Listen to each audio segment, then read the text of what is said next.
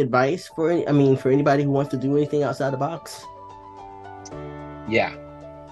I, I touched on this earlier in the interview. If you have a dream, if you have a passion for something, believe in yourself and take a leap of faith.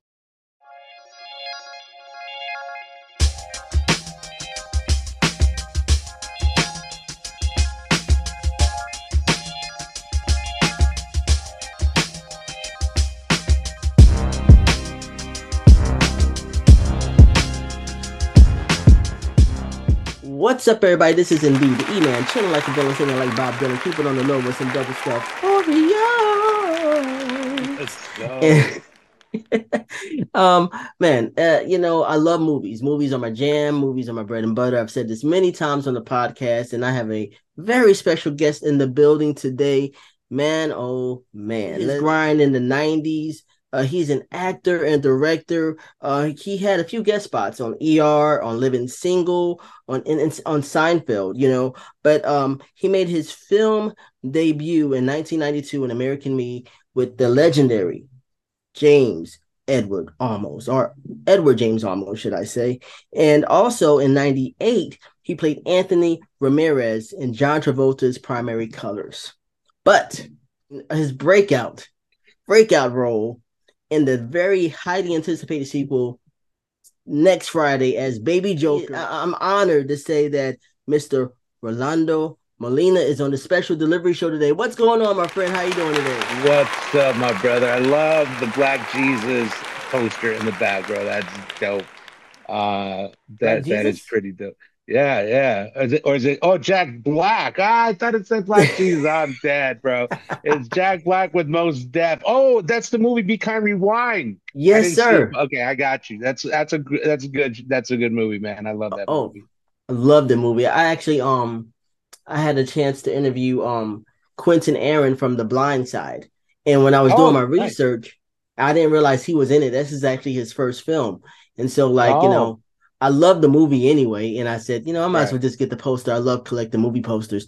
So, um, uh, man, so much just to go into. I just want to know how things in your area of the world. You're over there in Los Angeles, obviously. Uh, I'm from LA. Where are you from? Originally, I was born in Jersey, and then okay. I moved to the South. You know, moved to um. Okay. So I'm I'm I'm in South Carolina right now. Oh, bro, I've been to South Carolina, Beaufort, Beaufort, okay. South Carolina uh, uh, there was there's an international film festival called the Beaufort International Film Festival, and uh, back in 2014, 2015, more or less, uh, one, a short film that I did um, ended up uh, being uh, the official selection over there, and uh, it was nominated for best film. Our director was nominated for best director, and yours truly was nominated for best actor in the short. So nice. they flew us out there. Thank you. They flew us out there uh, uh, for the weekend to uh, you know uh, enjoy the the film festival and whatnot. And I love Beaufort, man. It's beautiful, beautiful beach town, very quiet, quaint, you know, and that southern hospitality is a real thing. Did you get a chance to try any food? Absolutely. The sweet tea alone. and and and that's when I discovered Waffle House too. Oh, y- y'all don't have a Waffle House on the West Coast? We do. We do not have Waffle House out here. No, excuse me. Oh, no, sir. wow. Yeah, yeah. So it was. Uh, it was a very nice eye opening experience. Cheesy eggs. Wow. Yeah. Have, I don't know if you um. There's a lot of places, but um. See, I was. I'm living in South Carolina now, but I was raised in North Carolina in a small town called Wilson, and man. Okay a lot of good food there. But um, have you heard of this place called Bojangles? I've heard of it, but I've never been. You gotta go. It's okay. it's it's some of the best. Like they have, uh, it's it's a chicken place, you know, and it's oh. it's Cajunized chicken, and it's really really Ooh. good. It's really good. You'll you had it. you had me you had me at chicken and Cajun. Done. I'm I'm huge on Cajun food, bro. I love that. Uh, but see, when we went to South Carolina, um, the uh, hosts they were the ones cooking and everything, so okay. it was a lot of home homemade food that we were eating and whatnot. Um, but I I'm probably going back again uh, to Beaufort in March uh, because uh, another short film that I did with the same writer director as the other one that I went to. Um, we did a couple of short films, and one of them got accepted again into Beaufort. So we might be making that journey back out there again. So I'll definitely have to try Bojangles when I'm out there. Oh yeah, please, yeah, please do. And I'm, I might have to check out that. I love the I love to watch um short films. I love films in general. I would love to check that out. You know, I haven't been to any film festivals, but it's never too late to go, right? Absolutely. Film festivals are a lot of fun because that's where you get to see up and coming writers, directors, actors, people in the industry that are trying to get in, get their foot in the door. Uh, and also some veterans like myself that, you know, uh, I enjoy doing short films because, uh, especially the, the subject matter is something I can relate to or something that uh, kind of moves me in a way. Uh, mm. I definitely, I definitely love being part of that. And uh, the, the matter of fact, the writer and director that I work with, his name is Fabian Martin. Uh, he did a short film called 400 Miles. That's the first okay. one that I did with him, and that's how I met him and his wife Maria Martin. And um, we ended up becoming very good friends after that short film. Um, and so, you know, so now we we've been collaborating on these other shorts and whatnot. So, um, you know, I think that uh, one of the reasons that I love working with Fabian is because him and I have very similar taste in films and also in subject matter of the films that uh, we we enjoy. So, um, for example, the the one that's making the film festival circuits right now, it's called Estela. Is it you? And it's about this uh, widowed uh, older Latina woman who, um, you know, ends up uh, speaking to her dead husband yours truly uh, hmm. through the car radio that they both own, and it was an older model '60s kind of surfer station wagon, really cool car, but it's got the old radio with the knobs and you yeah. know, she gets in the car one day and she starts hearing her husband talk to her, her dead husband talk to her, and I'm the dead husband. So um, recently, uh, Fabian, the writer director, went with Laura Pantino, uh, Pantino, Laura Pantalon, which is uh, the the main actress in the short film, to uh, the Borrego Springs Film Festival over in Borrego Springs uh, near San Diego, uh, or actually, sorry, Palm Springs, and they received the short film. It was a huge success. They received it with, open arms, and everybody truly loved it. Laura was uh, uh, kind of mobbed afterwards by the crowd because they really enjoyed her performance. So, uh, yeah, so I, I think that uh, you know working with uh, Latino uh, writer and director like Fabian is definitely something I want to continue to do.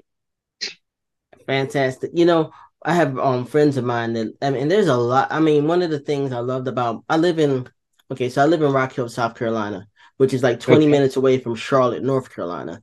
And right. like when I moved here, when some of the some some of the, my friends that I met through work, they make short films and and and things like that. And I didn't realize there was so much of a a circuit for that in this area, in the Charlotte oh, yeah. area, you know. Oh yeah, yeah, yeah.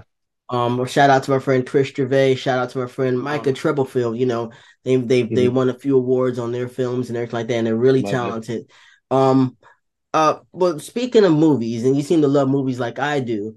Um, one of one of the questions I always ask for my guests, uh, especially if they're actors, is what movie truly knocked your socks off, and you were like, "Whoa, I have to be an actor." You know, what what what was it for you? That is a, an excellent question, brother. Um, so um, I I what when I was a kid, uh, I my my mom, uh, you know, she she she's an immigrant, and so is my dad. And the one thing that my mom loved to do with me and my little brother when I was about five, six years old was take us to the movies every Saturday.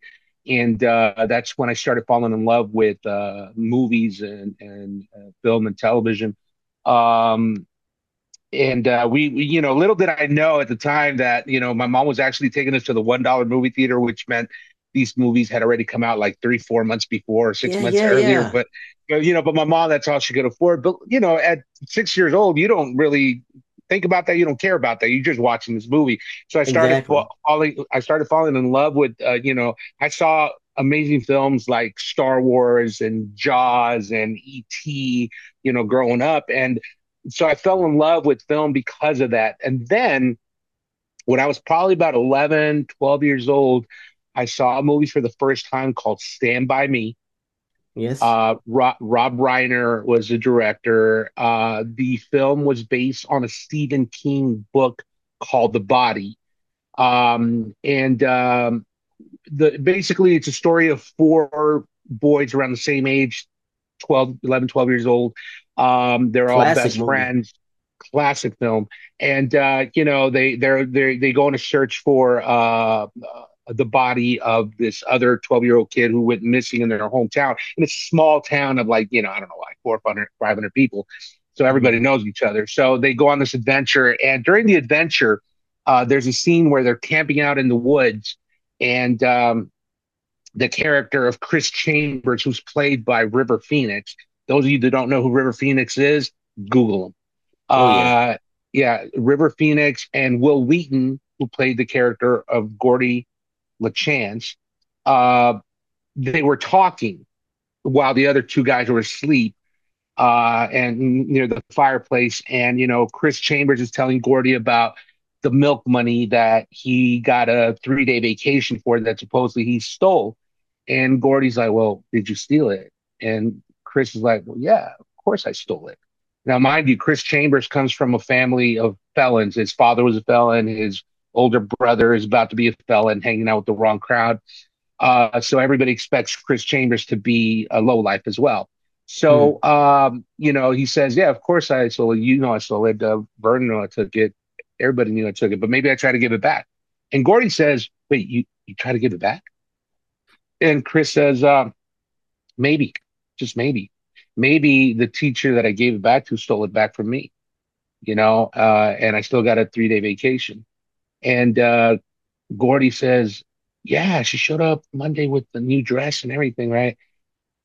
And then Chris says, you know, now imagine me, Chris Chambers, kid brother to Eyeball Chambers, telling this story, you know, do you think they're going to believe me?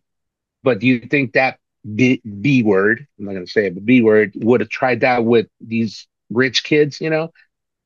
And Gordie's like, no, no. And then out of nowhere, Chris starts crying. And I mean, bawling, like, you know. Yeah. And he says, and he says, oh, F it. I wish I could go somewhere where nobody knows me. At that very moment, I, I kid you not, bro, I started crying. I, am wow. talking like a profound cry where it hurt me because I related to him at that time. I was around the same age, about 11, 12 years old, mm-hmm. watching this movie. And this 12 year old kid made me cry, moved wow. me. And at that moment, that's when I realized I said, that's what I want to do. I want to move people like that. I want to I want to make people feel something like that. I don't care if it's crying. I don't care if they hate me. I don't care if they love me. I just want to be able to move them through my performance the way River Phoenix moved me. And yeah. that was the mustard seed. That was the mustard seed that got planted within me that made me decide that I wanted to pursue acting. That's that's wonderful. I mean, when I, I yeah. I've only maybe seen that movie twice, but of course, like you say, River Phoenix, Wil Wheaton, Corey Feldman, uh, Jerry O'Connell. Jerry O'Connell, which I worked with. Oh, really? Yeah, I have worked oh. with Jerry O'Connell. Oh, oh, wait, on which project? It was called um, um, My Secret Identity. No, no, no, no. Oh, okay. Gosh, what, what was the name of that? Uh, J- Crossing Jordan. Oh, TV okay. show called Crossing Jordan. Yeah. So, uh, so Jerry uh, played a detective that uh, Jordan ended up knowing. I think they had like some sort of a romantic thing going on, right?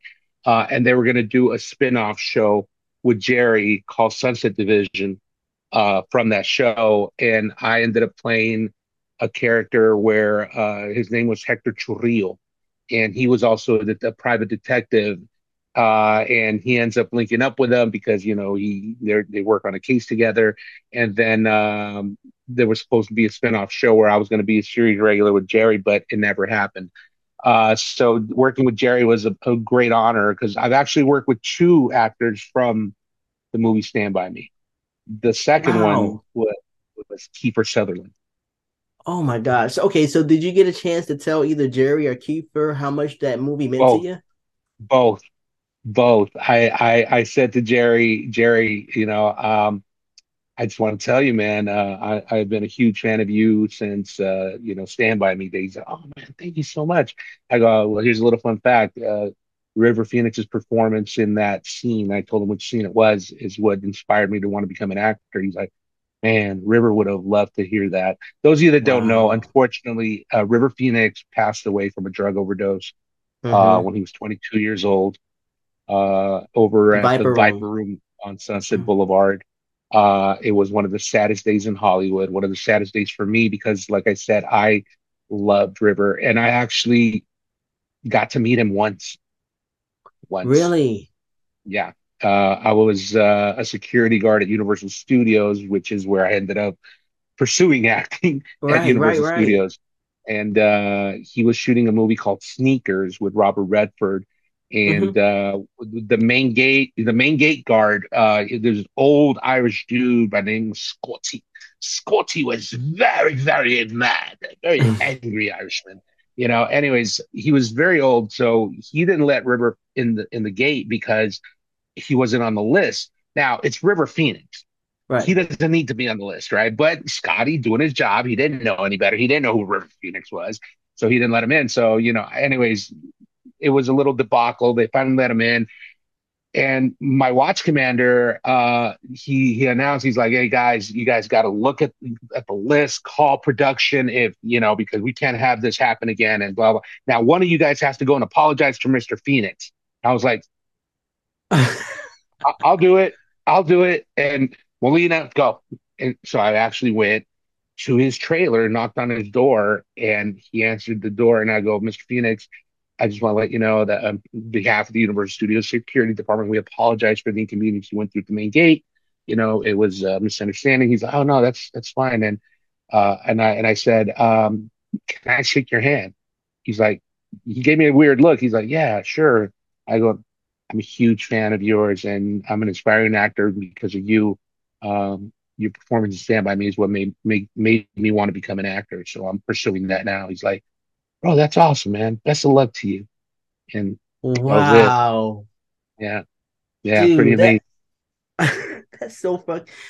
That's man, I love just to go back a little, man, just to hear you, you know, be candid about, you know, you sitting in that theater and having those emotions from his performance, and then you being on a lot of Universal Studios, and this is where you end up getting your big break from James Edward Olmos. It's just like it's Yeah.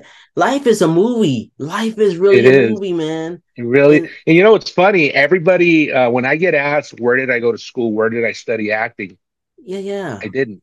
I didn't. And I always say, life has been my stage. Life has been my coach. Life has been my uh, technique.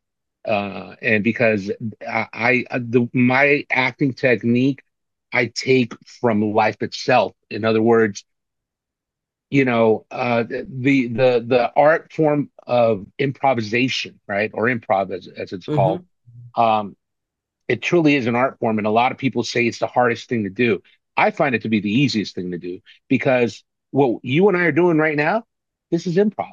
This is improvisation. This is just having a conversation off the top of your head, uh, depending on the subject matter that we're uh, that we're discussing at the moment. And I that's how I explain it to younger actors that I mentor. That's how you do improv.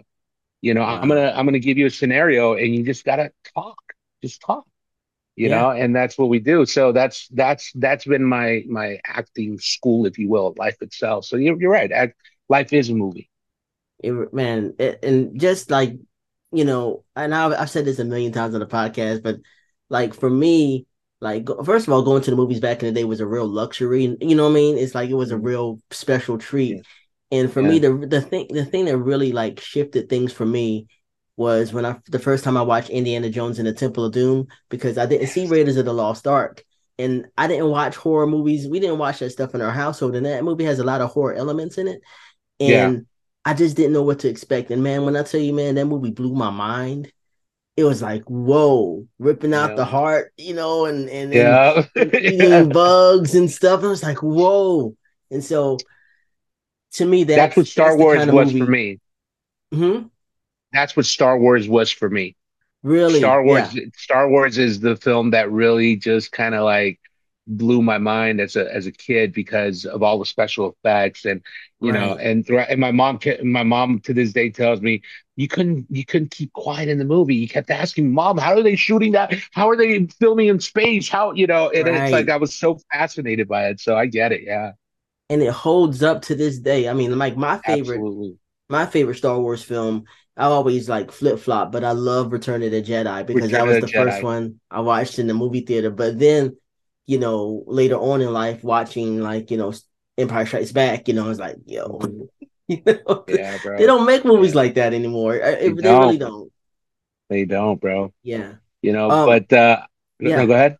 No go No, ahead. I was gonna um no, no, I want you to finish what you were saying because when like we talk about J- um Edward James Olmos like how did what was that like meeting him and and and I mean what was that like man? So he's a legend it, he truly is a legend, and uh, um, it's very interesting how I've come full circle. So when I uh, was about to graduate high school, um, I had made the decision that I was not going to go to college, that uh, I was going to pursue acting, and uh, uh, I was going to make it or die trying. A little 50 Cent in there, right? And hmm and then uh Uh, so what I did is I and my and by the way, my parents were not thrilled at the idea that I was not going to go to college. okay Uh, suppose supposedly I was going to be the first one in the family to go to college because uh, I guess I was that smart or book smart as they thought. Uh, but um, I like I explained to my mom, I said, Mom, you know, I feel like if I don't pursue this, if I don't try this, if I don't take a leap of faith it's going to be one of the biggest regrets in my life. And I don't want to live the rest of my life living in regret and asking myself, what if? Living your the rest of your life wondering, what if? What if I'd taken a chance? What if I had taken the leap of faith? What if I had given it a shot? You don't want to live your life like that because that's not that's not a life. So what I did is uh, I ended up uh, uh, applying at almost every single major studio in in LA, Warner Brothers, Paramount, Universal, Disney Studios, Burbank Studios, everywhere. The only one that responded was Universal Studios with a job as a security guard, but it was a job uh, guarding sets in the back lot.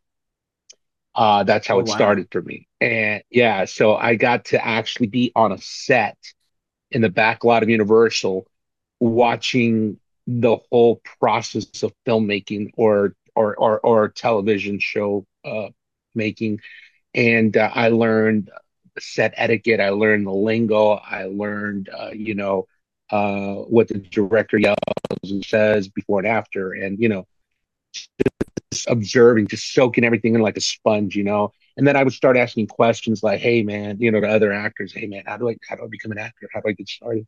And there's always yeah a a catch 22. It was always, well, you got to be in the union, the actors union in order to get these jobs, but you got to get one of these jobs in order to join the union. It was like a catch 22, you know, and it's like yeah it just it seemed impossible.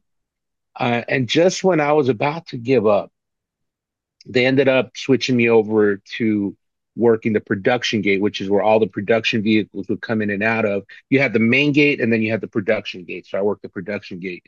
Uh, and and the production gate, uh, regular vehicles weren't allowed to come through, just production vehicles, right? oh mhm. So um, one day I'm working the gate and uh, there's uh, cherry red Porsche 911 with Florida license plates and uh, tinted windows drives up to the gate. And I'm like, oh man, I got to tell this guy to turn around. You know, he's in the wrong gate. So I'm going like this, and he stops and he lowers his window. And I look at him. It's this man, Edward James Olmos. Wow. It was him. He had just finished production on uh, Miami Vice in oh Florida wow and he was beginning pre-production on this on this film. Am I pointing that way? Uh, Amer uh, on American Me. hmm Uh, and I said, "Holy moly, Mr. Olmos!" Now, mind mind you, I've been a fan of Edward James Olmos since Zoot Suit. Uh, and then definitely watching him, you know, on Miami Vice and say, seeing a seeing a Latino actor doing his thing and making it in Hollywood, he was an inspiration to me. So actually meeting him uh, was was such an honor for me.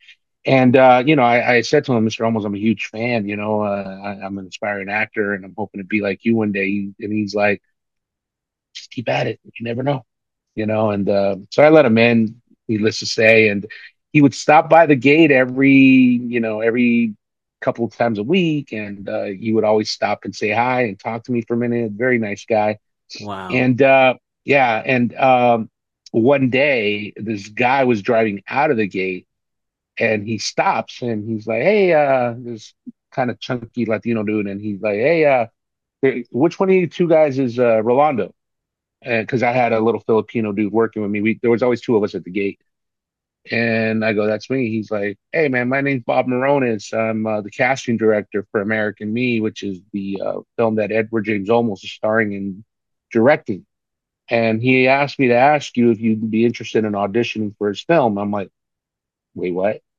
He's like, yeah, he's looking for a cop, a Latino to play a cop, and he likes the way you look in your security guard uniform. He wants wow. to see if you can act. And I was just like, I was very intimidated. I'm not gonna lie. And I was like, um, well, you know, well, he asked me, he said, uh, are you an actor? Have you done any acting before? I'm like, no. He's like, really? I go, well, I mean, I've done like school plays and stuff, which I had, you know, a little school plays here and there in elementary school. Mm. And uh, and he's like, I go, well, you know, maybe I can be an extra, do background work. He's like, no, no, no, no, I don't hire extra, I hire actors. He goes, look, do you want to audition or not? And I was like, yeah, okay, sure. This is on a Friday evening. He goes, all right, come through Monday afternoon at uh, my office back lot, and you know we'll audition you. And then the little Filipino dude that was there, his name was Randy. Randy, uh, he'd been trying to be an actor for a while. He had headshots and everything. He's like, hey man, I'm an actor. I got my headshot right here. You could can I audition? And he's like, yeah, why don't you both come through? So anyway, so uh, Monday comes. I don't go. I blow it off because oh, no. to me in my head, yeah, because to me in my head, I was like, this is too good to be true. This is a fluke. I mean, there's no way, you know. So I show up at work at the gate, and Randy comes in. Randy's like, bro, where were you? And I'm like, what do you mean? They were asking about you. I go, who? Bob Morones, bro. I went to the audition this morning and he was asking about you. And he, I was like, Whoa. are you serious? Said, yeah. He said, call him, call him right now. I'm like, oh shit. Right. So I called him. Hey, Bob, it's Rolando. What happened? Oh, I had a flat tire. Uh, you know. Okay, okay. Uh, which was which was bullshit, obviously. But uh, he, then he's like, "Well, can you come during your lunchtime?" I'm like, "Yeah, yeah, I can stop by." So, anyways, Second I, chance. I, wow, bro, I, actually, this was my third chance, and I'll explain to you why in a minute. Uh, but uh, anyway, so I went back there and uh, I auditioned, and uh, I ended up two, three days later getting a phone call at home while I was getting ready for work. You got the part. And I became the cop that arrested Edward James Olmos at the bus stop in uh, American Me uh, back in 1991. Wow. Yeah. and that's that's what got my acting career started. That's that's incredible, man. I mean, like that was your first time being on a movie set. That was your first time acting in a major movie. How what was that? I mean, how did it feel like, you know, when you got okay, when you got the part? What did what was your reaction? Uh I was like, "Oh, okay, cool. Thanks, Bob." He's like, "You heard what I said, right? You got the part." I go, yeah, yeah, yeah, I heard you. He's like, all right. Well, anyways, my assistant will be in touch with you. All right, give you all the details. I'm like, all right, cool, thanks. I hung up the phone, and I'm living at home at the time with my parents, right? Mm-hmm. And I'm like, got a part. I got a part in the movie. Then it hit me. I got a part in the movie. I got a part in the movie. Oh my god, mom, dad, and there's nobody at the house. I'm alone. Oh man. Uh, yeah. So it didn't hit me until after I hung up. You know, like uh, mm-hmm. this this was uh, mind blowing. You know, and um, those of you that are wondering um, what part I was in in American Me, I had one part. I had one scene and one line, and this is it. Oh wow. That's your 19 year old Rolando Molina arresting Edward James Olmos at the bus stop while his girlfriend's just looking looking on. So I have these I have these as memorabilia. I actually autograph these and sell them to my fans, you know, along with some other, you know, photos that I got. Uh, so that's where you'll find me towards the end of the film. And that was the beginning of my career. Yeah. Wow. That's that's that's incredible, man. Um now I wanted I wanted to ask you about next Friday, but this is some really fascinating stuff I found out. Um you actually auditioned for Hector in the first Friday, is that correct? That is correct.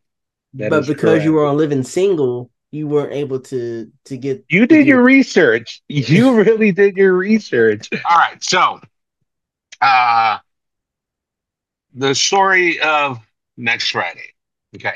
Now, first, before I begin, um, you've made a common mistake that a lot of people make, and the internet does not help.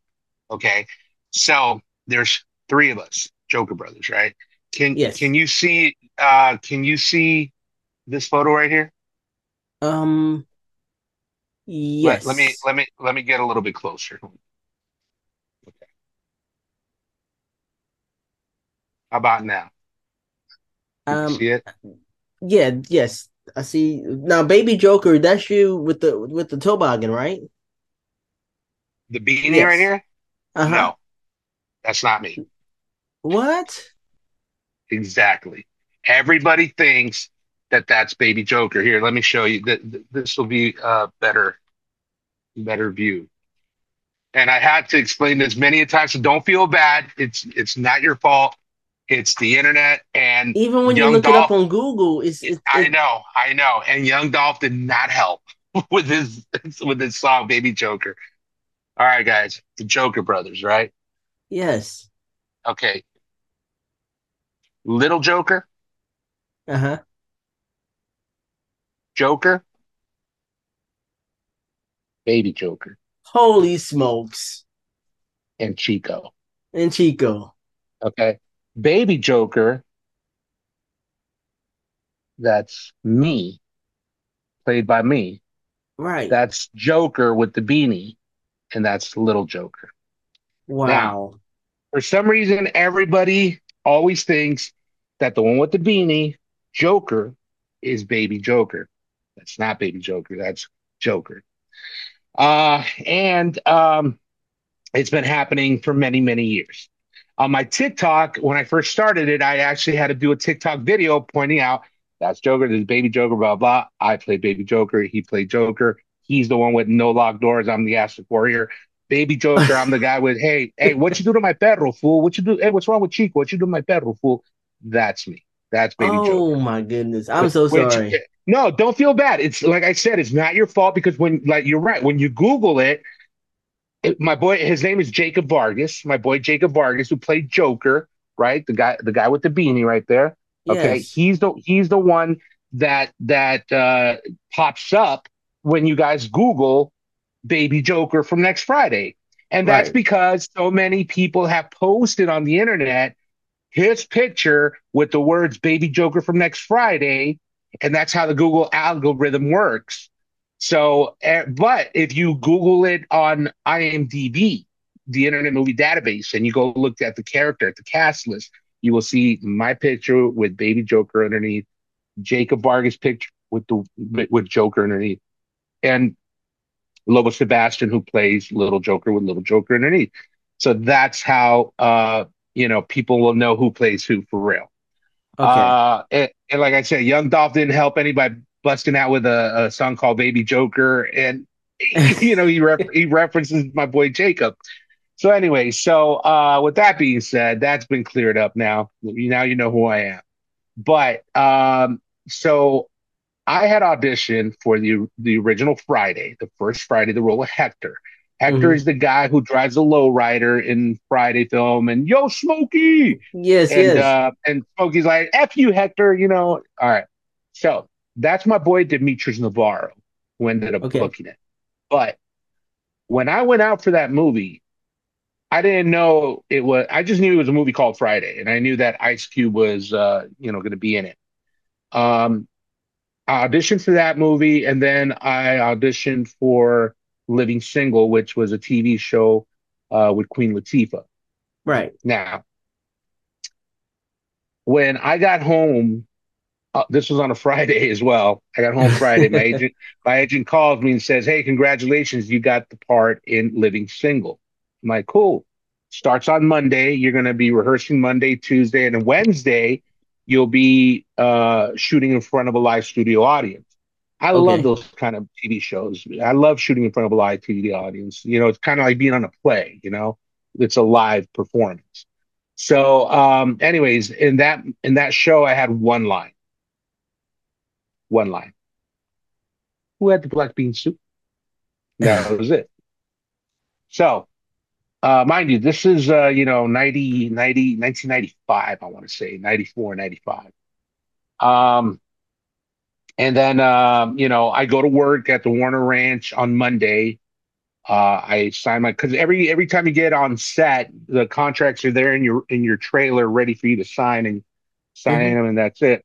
Sign my contract and everything, done.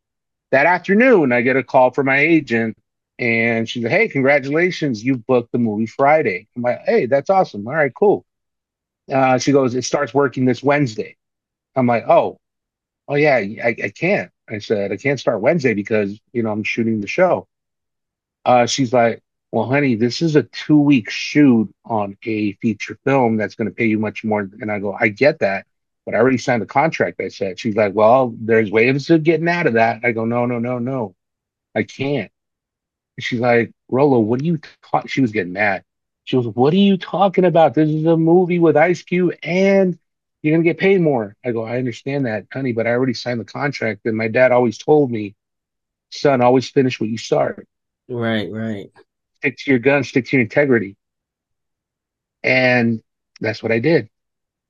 I ended up having to turn down Friday and uh and do and do this one liner on the show because we shot in front of a live studio audience on Wednesday and uh, the production for Friday, they wouldn't move the dates around. It's called move the board because they have a Mm, board with dates and everything. Go, they can't move the board around. I said, can they move the board around to Thursday, Friday? You know, I can I can start then. And she's like, no, they won't do it. wow. So yeah, I know. So then, um, what I ended up doing was um, turning it down, and I kind of regretted it at first, right? But you know, at the same time, I had to stick to my guns. Uh, so let's fast forward. Um, the casting offices over at Warner Brothers, because this was a Warner Brothers show. So if I had dropped out, it kind of would have messed them up pretty bad. And uh, you know, they would have had to recast within a day, and that hmm person would only have like one day of rehearsal and blah blah blah, whatever. Uh, so they didn't have to do that because I turned down the film. And uh, word got around, and uh, head head of uh, casting at Warner Brothers Studios at the time, John Levey, uh, he uh, approached me and he's like, "Hey, we heard what you did. We want you to know that we're very thankful for it." I'm like, "The right thing to do," I said. Okay. And then fast forward, um, I auditioned for this little TV show called ER, and I had auditioned for them. I had auditioned for them several, several times and Wow. hadn't booked anything. Uh, finally, uh, I had auditioned one more time, and uh, a couple of days later, my agent calls me and she's like, "Hey, so um, they called from ER." I'm like, "Okay, cool." And then they're, she's like, um, "So you didn't book that role?" I'm like, "Then why are you calling me? Why, you know, why are you calling me to tell me I didn't get the part?" She's like, "No, no, well, because they they wanted me to ask your permission for something first. I'm like, "My permission for what?" They want to know if it's okay to use your name, Rolando, as one of the characters on the show. I'm like, I'm confused. Why why would they want to use my name? Because they like you as you, and they want to offer you a role of you playing the night shift admitting clerk with the same name, Rolando, just to play yourself, and you'd be a recurring character. and I was like, I'd be a recurring character. Yes.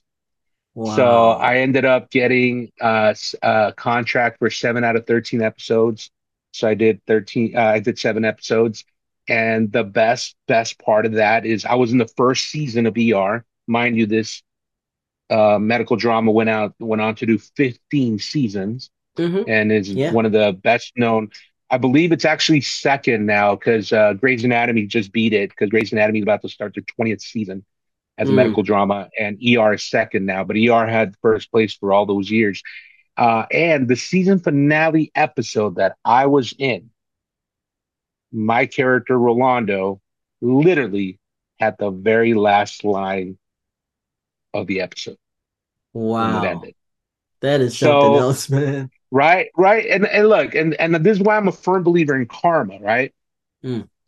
Uh, so that happened. And then a couple years later, I get a call from my agent saying, Hey, uh, we got an audition for you, and it's for a film called Next Friday. I was like, Next Friday? She said, Yep, it's a sequel to Friday. I'm like, Oh, shoot. All right, cool for Cube. You know, he's doing a sequel. So I went in uh, into the office and uh, ready to audition. And the casting director goes, Hey, Rolando, thank you so much for coming in. Uh, listen, just so you know, it's actually just a formality. We don't need to audition you. You already got the part. I'm like, awesome. Whoa. Well, they said, well, we remember you from the first audition for Friday, and we already know you're funny, you're talented, and uh, you know you you you go great with the other two that we picked, which was Jacob Vargas and Lobo Sebastian. You you three are going to be amazing. And I was like, all right, great. So, you know, it all worked out at the end because Baby Joker, the character Baby Joker, was a better, uh, more prolific character and a lot. Uh, I had more scenes, more lines, and everything, you know, than yeah. uh, the, the the role of Hector on Friday. So you know, uh, everything happens for a reason, and I always tell the younger actors that I mentor because I got a few younger actors that I mentor. I explain to them, always finish what you start don't leave any production hanging. Don't burn that bridge because if you burn that bridge, you never know what the future holds. Mm. So just just stick to your guns, you know. And uh, yeah, and I and that's what I've been doing my entire career is always sticking to my guns. Yeah, that's that's that's awesome, dude. I love that you kept your word. On on next Friday, I just gotta ask you, man, because with that cast, man, um, one of my favorite movies is Kids, right? Just and you know, and I you know, know it, yeah, you know, he was he was he was great in that movie. And I, I, am what was it like working with him? Sorry, I'm sorry. No, it's fine. Um, I always get emotional because uh, it, it to me it was uh, it, it was it was a great loss. Uh, Justin Pierce is who we're referring to, who played the yes. character of Roach. Roach and Next Friday. Uh, amazing, amazing young man, very talented, very funny. Um, had a big heart. He would, uh, I remember him and I would sit in between takes and we would talk about the movie Kids because uh, I was a fan of the movie before I met him. And, you know, when I realized it was him, uh, you know, we, we had deep conversations about that. And he shared a lot with me about his personal life his relationship uh, with his girlfriend, who happened to be Central American, Guatemalan. Um, you know, and uh, he he he was just an all around fun guy to be be around and work with. You know. Yeah. Um, and uh,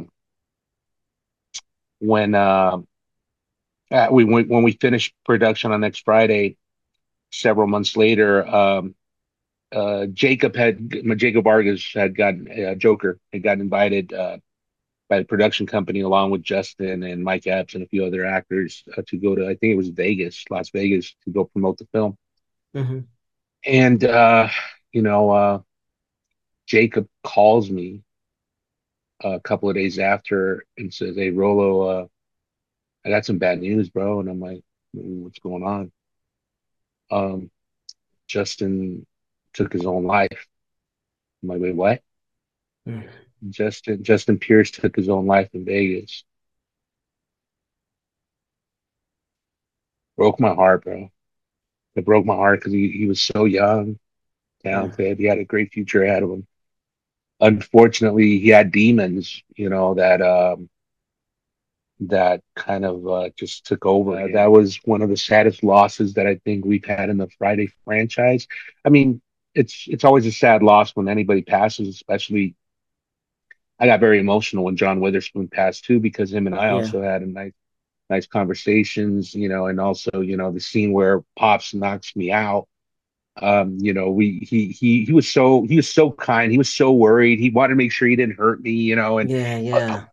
young man, I, am gonna stop. Like uh, it won't. It, I promise, it, it, I won't touch you. You know, he was just John. It's fine. Don't worry. we, you know, we got this. And but um, you know, he passed away from natural causes. Uh, so did Tommy Lister. So did Bernie Mac. Uh, and it was sad, you know, but uh, Justin's death was uh, it, it, affected me a great deal yeah. uh, because because it was unexpected, first of all, and uh, again, he, he was so young, you know. Yeah, uh, and my condolences, man. I mean, like, I he just he seemed like a cool guy. He was a talented skateboarder as well. Yeah, um, yeah, he was. Yeah, and um, he, yeah. he did all his own stunts. He did all his own stunts on set. Oh, really? Mm-hmm. Oh yeah, gosh, he did all those stunts. Yeah. Wow. Um, there's to go back a little bit because you work with John Travolta on Primary Colors. What I was did. it like working with stuff your nose with a rubber hole with John Travolta? He's a legend. With with with, with Danny Zuko. Danny was, Zuko.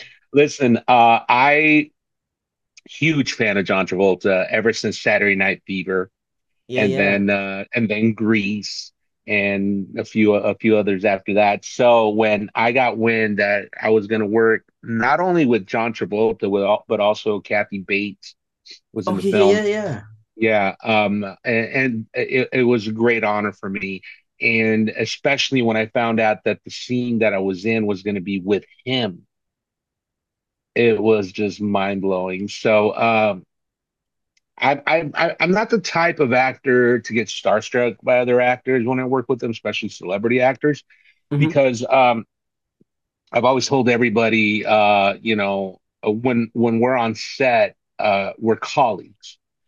So I, I see us as we're there on the same level. We're there to do the same job. So um, I don't get starstruck. I just know that I'm a professional. I got to go in ready, prepared, and you know, uh, right. do the work. Uh, but when I met John, um, I remember uh, he walks into to the to the room and uh, he introduces himself to each and every single one, one one by one, shaking our hands individually. Yeah, you know, classy guy. And uh, you know, I remember uh, I looked at him and I'm like, you're definitely pulling off a Bill Clinton look. He's like, oh, good, because that's what we're going for. I was like, yeah, man. Uh, and then in between takes, I remember, uh, you know, uh, well, by the way, a little trivia about that: the scene, that scene that we shot in that library, mm-hmm. we shot that in my old junior high. Get out of here! I, Walter Reed Junior High School in North Hollywood, and uh, so when I got the call that we were going, that's where we were shooting. I was like, "Holy crap, we're shooting in my old junior high!" So um, I told John, I go, "You know, this used to be my old junior high." He's like, "Really?" Did, yeah. And I go, "Has it?" He goes, "Has it changed much?" I go, "A little bit, but not much." I said, "You know, this," and uh, so this is pretty cool that I get to shoot in my old junior high. Uh, and then we started talking, and uh, I said, "Hey, John, I just want to tell you, man, it's truly an honor to be working with you, bro, because." I've been a fan of you ever since Saturday Night Fever, man. And you, bro, Danny Zuko is one of my favorite characters you played in Grease. And he's like, man, that's very kind of you, man. Thank you so much. So, with that being said, in the scene, you know, where I introduced myself, I'm Anthony Ramirez, and you know, carpenter, freelance carpenter, and this and that. Uh, you know, th- we we rehearsed it and whatnot, and then uh, towards the end, when he gets up and he gets emotional, he starts telling I really appreciate all you guys sharing your personal stories with me and this and that. When I hug him, when my character of Anthony hugs him, yeah, yeah, that wasn't that wasn't scripted.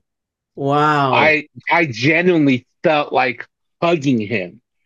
And when the director yelled cut, John's like, that was amazing, Rolando. That was so cool, man. Oh my God, thank you. And he hugged me again, you know. Oh Um, and the fact that the fact that they kept that take speaks volumes on what they thought of my performance, which I'm very blessed and honored, you know. Man, that's that's that's that's uh, that's that's really cool, man. Friday, like you know, like I said before, that movie you know, from coming from the first one, that movie that the second movie was so highly anticipated. Um, there was a story that I read back in uh, I think two years ago where one of my favorite movies, Teen Wolf, right? When Teen Wolf Two came out. Are we are we talking about the Michael J. Fox version? Oh yes, yes. When they made Teen Wolf Two, which starred um Justin Bateman, they said there was there was a lot of pressure on that set. Did you feel like because of the first one? So did you feel like there hmm was any pressure like on the set of next Friday? You know, like people like you know like oh this got to be as good if not better than the first one or no? Not at all, to be honest with you, man. Uh, what I loved about working on the set of Next Friday is that we were all there uh, for the same reason, and that's to have fun, to have fun, to uh, create uh, something memorable, which we didn't know, we didn't realize that this was going to become a franchise that it did become. Uh, we just knew that every day we showed up on set, it, it was always laughs. Mike Epps had all of us dying yeah, um, you know, um, and uh, you know, and also DC Curry, and of course John Witherspoon. You know, um, and Kym Whitley, with whew, oh. Kym, that's that's my girl. That's my girl, Kym and I, bro. Kym, she, you know, that's sugar. You know what I'm saying?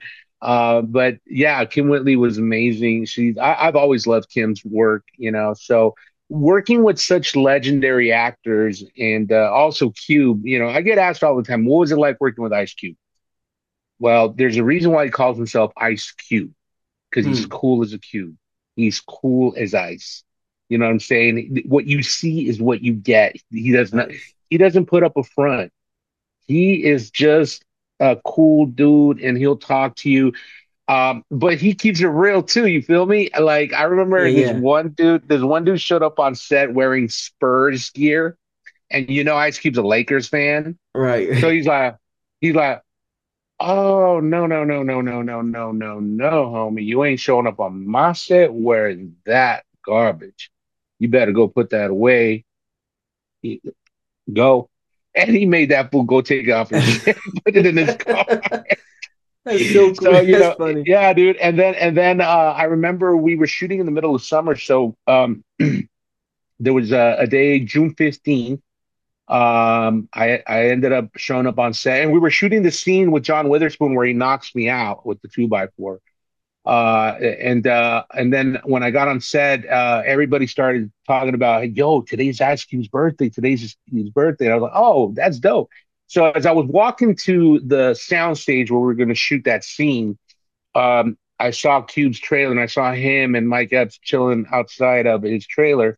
Well, not Mike Epps, it was somebody else. Oh, DC Curry.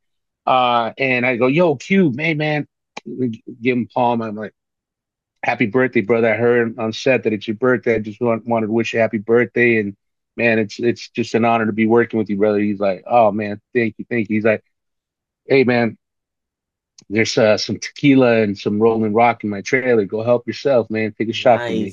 I was like, I was like, oh, Cuba, I wish I could. I told him, but you know, I gotta, I gotta go on set. He's like, if I say it's okay, it's okay. I'm like, that. so I went and I took I took two shots of tequila, I had a rolling rock down that shit like in five minutes, and went on set. I was buzzing when we were shooting that scene, bro. I was buzzing. And uh, you know, and I, nobody cared, you know, everybody was having a good time. Everybody was uh smoking on the ganja too, you feel me? Nice. so Yeah. yeah, well, you know, that's the that's that was the vibe on set, you feel me? So we we had a great time uh, and uh, I, I honestly, that you know, one thing about being an actor and working on a set for several weeks, months, uh, or whatever, with the same group of people, not only the actors, not only the cast, but also the crew, the people that work behind this camera, uh, we do become a family, bro. We end up, you know, uh, having a lot of fun and and acting like we're family. You feel me? And matter of fact, um you know, uh, the the the the wrap party. I don't know if, if anybody really knows what. So a wrap part when whenever you finish filming a film, finish hmm shooting the film, it's called a wrap. Like you know, wrap. You, you you're wrapped. You're done. So what we do is we have what's called a wrap party. Now that we wrap the film, let, let's have a party. So we go have a wrap party. Uh, and I remember, you know, we were all just having such a good time, and and me and Q, bro, we were lit. Oh, I got something fun for you. Okay. So Cube and I were, um, you know, just having a good time. I go, Cube, man, do you mind if I take a photo with you? I hand my camera over to a friend. He's like, yeah, yeah, man, let's go. And remember, we were both lit.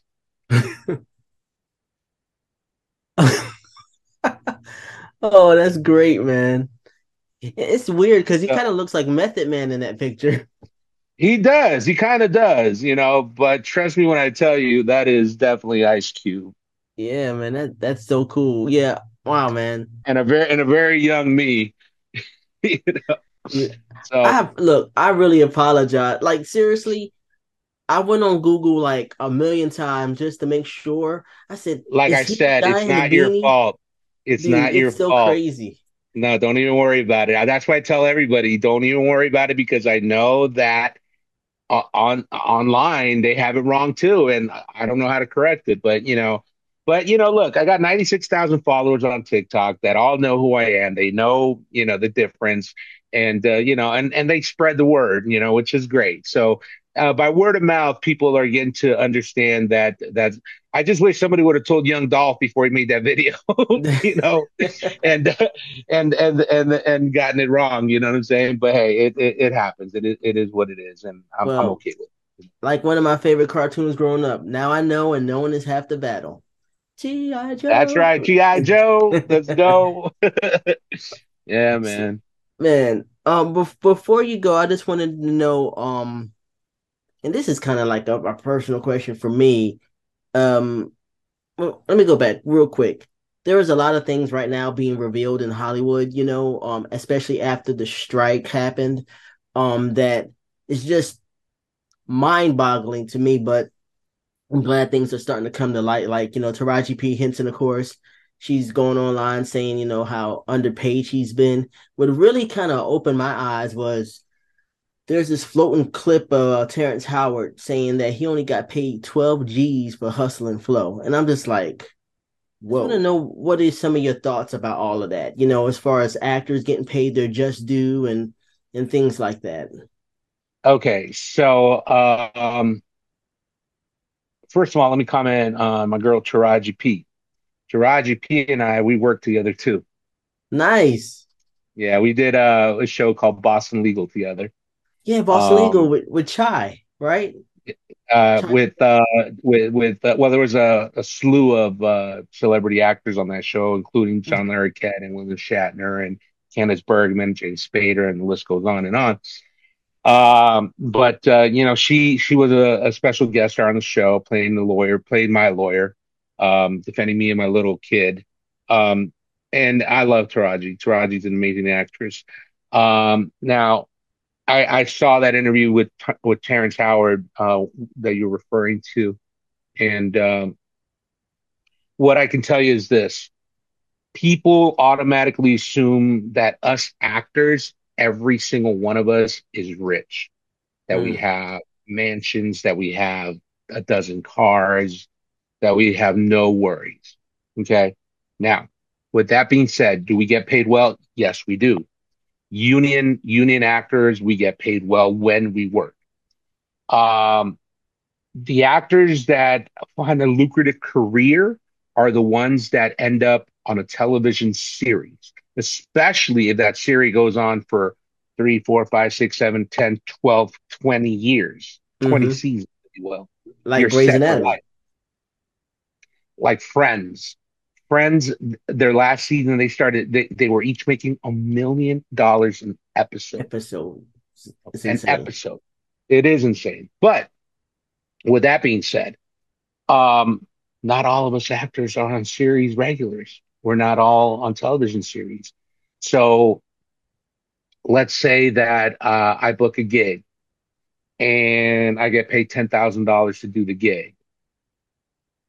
$10,000 is a decent amount of money, right? Especially for about a week's worth of work, right? Taxes, your agent, Mm. publicist, yeah. uh, you know, and whatever else. You're lucky if you end up with maybe about 40% of your check. Okay. Number one. Number Mm. two, um, you got to make that money last until your next project. And your next project could be a week, two weeks, a month, two months, or even six months from the last project that you did. So, with that being said, uh, as actors, we depend on residual payments. Mm. Residual payments are like royalties. Okay. So basically, let's say I did, uh, I was a guest star on a television show on network television, prime time. Network being ABC, NBC, CBS, you know, all those. Um, and prime time being between 8 and 10 p.m. at night where they air it. Now, the contract that we have, or we had with, uh, well, we still have with network television is you're going to pay the actor this amount of money. And then if you decide to rerun the show again, his episode on prime time, you got to pay him the exact same amount of money. So in other words, if I got paid $10,000 to do that television show as a guest star, the Right. next time they rerun it on prime time, I get another $10,000 check in the mail as a residual payment, right? Okay. And that's how and that and that's how us actors uh, survive. That's how we survive. Um, so what happened? Cable television showed up. We had a Right. fight with cable television for better pay and residuals because now the uh, networks were shooting over their television shows to cable where we didn't have a contract, right? And they can Right. rerun all they want on on network on on the cable television shows, right? Then streaming came along, Streaming, which we right. also didn't have. So now there's a loophole. Productions on network television no longer have to do reruns on prime time on network. Why? Because they threw all their shows to the streaming services.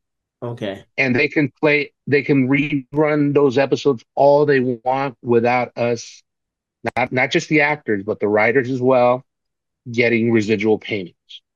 And that's what we were fighting for last year. That's why the writers and that's why the actors, we all went on strike and we got what we, we wanted. We got what we deserved. Okay. And um, because of the lack of residual payments, because COVID hit, we were shut down for two years because of COVID. Then the strike hit. We, you know, the industry was shut down for almost a year because of it. Um, a lot of actors, including myself, lost our health insurance Wow. Because we didn't qualify. You have to make a certain amount of money a year to qualify for the Mhm. health insurance. Yeah. And the residual payments counted towards that, those earnings in order to qualify for your health insurance. So now I've been having to pay out of pocket for privatized insurance, which is a lot more expensive than what I had with uh, SAG-AFTRA. And mind you, I've had SAG-AFTRA health insurance since 1992. Right. And I lost speaking role with with with American. Okay, gotcha. American Wow.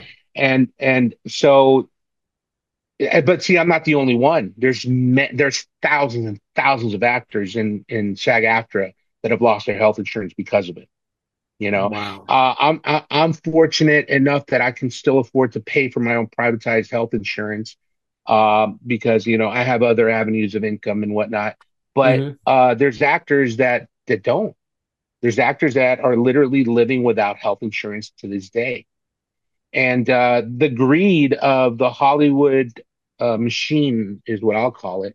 We all know who I'm referring to. Mhm. Um, saying that, uh, you know, making comments like, oh, well, we'll just, you know, starve out the actors and the writers when they lose their homes and their health Mm. insurance. They'll cave in. Well, guess what? We didn't. We didn't. We stood in solidarity. We fought against the Hollywood machine and we won. Yeah. We got the contract that we wanted. We got the contract that we deserve. And I'm hoping that by the end of this year, I'll finally have my SAG-AFTRA health insurance back. I'll qualify again.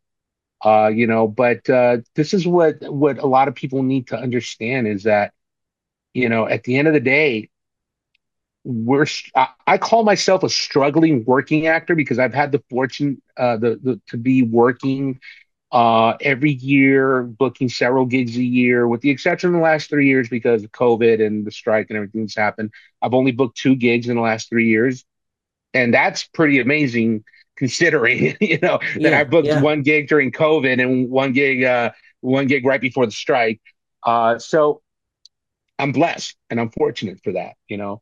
Um, and I'm fortunate enough to have the talent that I have, to have had a career of 32 years with 117 credits to my name on IMDb, which is a feat in itself to accomplish because there's so many actors who haven't been able to do the same thing, you know.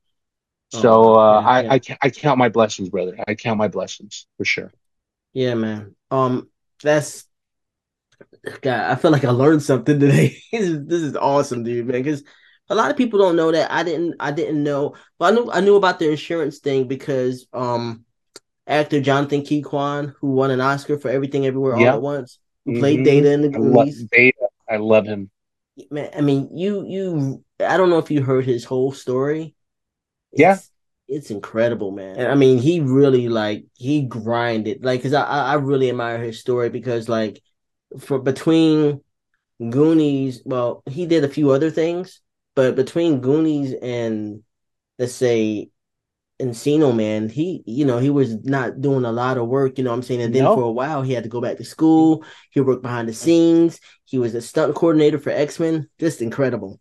Um, a lot of yeah, yeah. Um, do you? I want to know if you have any advice for anybody, not just children, but adult, child, anybody who just wants to do something outside of the box like what you're doing because for a lot for a long time you know it was it was the thing like you know do we have any advice for kids who want to be actors or whatever? But now i'm learning that a lot of actors start off in their late 40s or even in their 60s do you have any advice for any i mean for anybody who wants to do anything outside the box?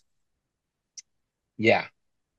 I, I touched on this earlier in the interview uh, but um, and, and I always end my podcast or my podcast interviews with this. Um, if you have a dream, if you have a passion for something,